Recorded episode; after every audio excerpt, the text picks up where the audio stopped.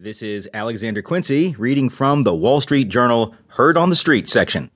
More stress coming for banks by Aaron Back. Big banks appeared to ace the Federal Reserve's stress tests, but the annual exams will just get harder. The Fed presented banks with its most frightening hypothetical situation yet, including a global market crash on par with the financial crisis, a severe recession, and yields on short term treasury bonds that dip into negative territory.